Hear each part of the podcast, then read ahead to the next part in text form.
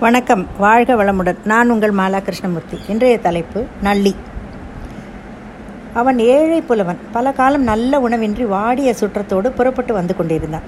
கண்டீரம் என்ற நாட்டில் உள்ள தோட்டி என்னும் மலையை சார்ந்த வழியில் அவர்கள் நடந்து கொண்டிருந்தார்கள். புலவனது ஆடையில் அழுக்கு ஆடை இருந்தது. நடக்க மாட்டாமல் அவன் ஒரு பலா மரத்தடியில் அமர்ந்தான். மற்றவர்களும் அப்படியே உட்கார்ந்தார்கள். சிறிது நேரத்தில் வில்லும் அம்பும் உடைய வீரன் ஒருவன் வந்தான். செல்வம் நிரம்பிய வாழ்க்கையை உடையவன் அவன் என்பதே அவன் தோற்றமே கூறியது. அவன் புலவனையும் அவனை சார்ந்தவர்களையும் கண்டான். அவர்கள் நிலையை ஒரு கணத்தில் உணர்ந்து கொண்டான். அவனை கண்டவுடன் புலவன் கையை குவித்து கொண்டு எழுந்தான். அப்படியே இருங்கள் என்று கையை கவித்து இருக்கச் செய்தான் வீரன். வேட் அவனுடன் வேட்டைக்கு வந்த காளையர்கள் இன்னும் வந்து சேரவில்லை. அதற்குள் அவனே தன் கையால் தீயை கடைந்து மூட்டினான். தான் கொன்ற மானின் தசையை அதிலே வாட்டி பதம் செய்து பாவம் நீங்கள் மிகவும் பசியுடன் இருக்கிறீர்கள். இதை உண்ணுங்கள் என்று கொடுத்தான். அந்த பசிக்கு அது அமுதமாக இருந்தது. புலவனும் பிறரும் வயிறு நிறைய உண்டார்கள். அவன் அருகில் இருந்த அருவியில் இருந்து நீர் கொண்டு வந்து அளித்தான். அதை குடித்து தாகம் போக்கிக் கொண்டார்கள். புலவன் அந்த வீரனிடம் விடை பெற்றுக்கொண்டான் அப்போது அவன் உங்களை பார்த்தால் புலவரை போல இருக்கிறது.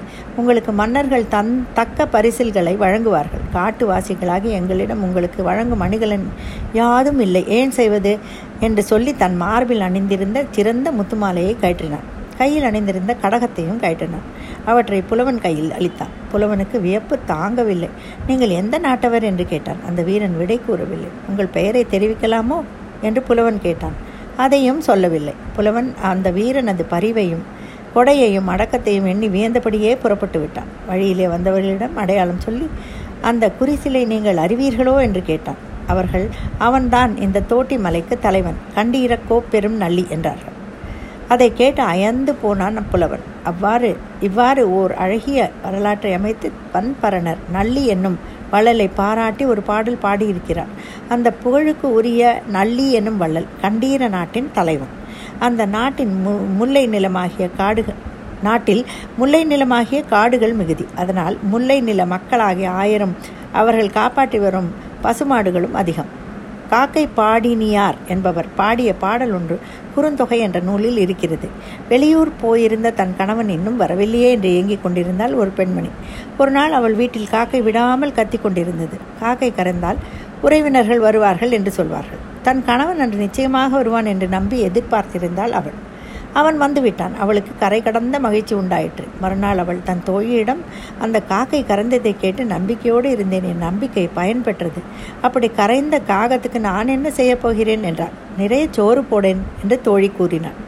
சோறு அது எம்மாத்திரம்? நள்ளி கூறிய காட்டில் வாழும் ஆயர்கள் வளர்க்கும் பல ஆக்களின் நெய்யிலே தொண்டியிலே நன்றாக விளைந்த சோற்றை கலந்து ஏழு பாத்திரத்தில் அது உண்ணும்படி அளித்தாலும் அது செய்த பேருதவிக்கு ஈடாகாதே என்று நன்றியுரியுடன் அந்த பெண் கூறினாள். இவ்வாறு ஒரு காக்கை உதவி செய்ததாக பாடியதால் நச்செல்லையார் என்னும் இயற்பெயர் கொண்ட அந்த பெண் புலவருக்கு காக்கை பாடினியார் நச்செல்லையார் என்று பெயர் நீண்டது. அந்த அழகிய பாட்டில் அவர் நல்லியையும் அவனுடைய காட்டு வளத்தையும் அங்கே வாழும் ஆயர்களையும் அவர்கள் வளர்க்கும் பசுக்களையும் அவற்றால் கிடைக்கும் நெய்யின் வளப்பத்தையும் பாராட்டியிருக்கிறார் பெருந்தலை சாத்தனார் என்னும் புலவர் ஒருமுறை கண்டீர நாட்டுக்கு வந்தார். நள்ளியின் அரண்மனையில் புகுந்தார்.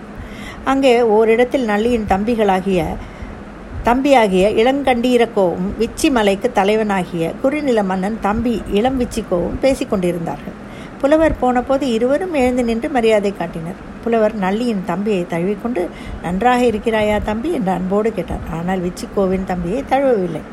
இதை கண்டு வருந்தி அவன் புலவரே நீர் இவரை மட்டும் தழுவிக்கொண்டு என்னை தழுவாமல் இருக்கிறீரே ஏன்? என்று கேட்டான்.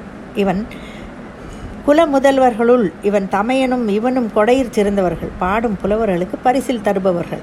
வீட்டில் ஆடவர் இல்லையானாலும் பெண்கள் பெண் யானைகளை அலங்காரம் செய்து வழங்குவார்கள். அவர் இல்லை பிறகு வாருங்கள் என்று சொல்வதில்லை. அந்த குலத்தில் பிறந்தவன் ஆதலின் அவனை தழுவினேன். நீயோ நன்னன் வழி வந்தவன். புலவர் வேண்டுகோளை புறக்கணித்து முறையின்றி பெண்ணை கொன்று பழி பூண்டவன் அவன்.